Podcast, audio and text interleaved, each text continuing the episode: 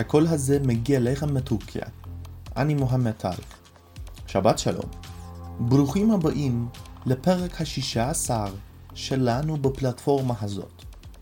בכל יום שבת, קצבת כל טורקיה נסקר את החדשות החשובות ביותר מהתקשורת הטורקית.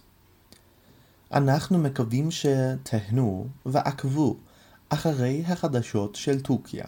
בואו נתחיל.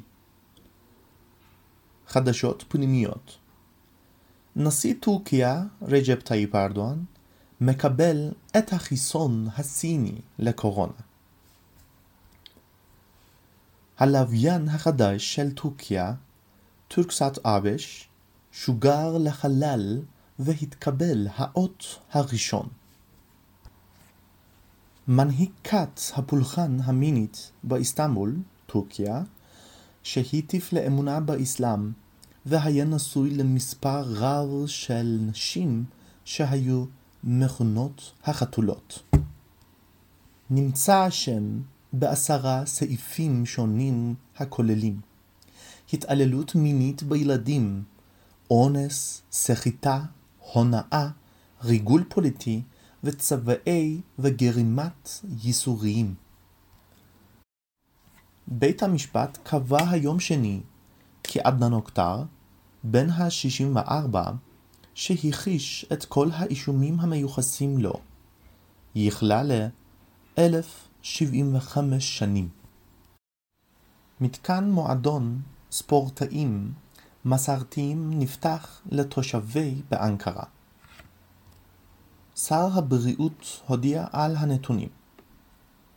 ב-24 השעות האחרונות אורחנו 8,314 נדבקים חדשים בקורונה בטורקיה. נשיא טורקיה, רג'פ טייפ ארדואן, מסרב להשתמש יותר בוואטסאפ. לפי הדיווחים, הסיבה להחלטה זו הייתה השינוי במדיניות הפרטיות של השימוש. וואטסאפ הודיעה בשבוע שעבר כי החל מהחודש הבא כל משתמשיה יידרשו להתיר לה מידע עם הרשת החברתית של מרק זוקנברג. בקשות למלגות טורקיה יתקבלו החל מה-10 בינואר ועד ה-20 בפברואר. אנחנו ממשיכים עם כלכלה טורקית. הלירה הטורקית מגבה בחיוב. 1 דולר 7.48 לירה טורקית. 1 שקל 2.29 לירה טורקית. ספורט. בדרך טורקיה.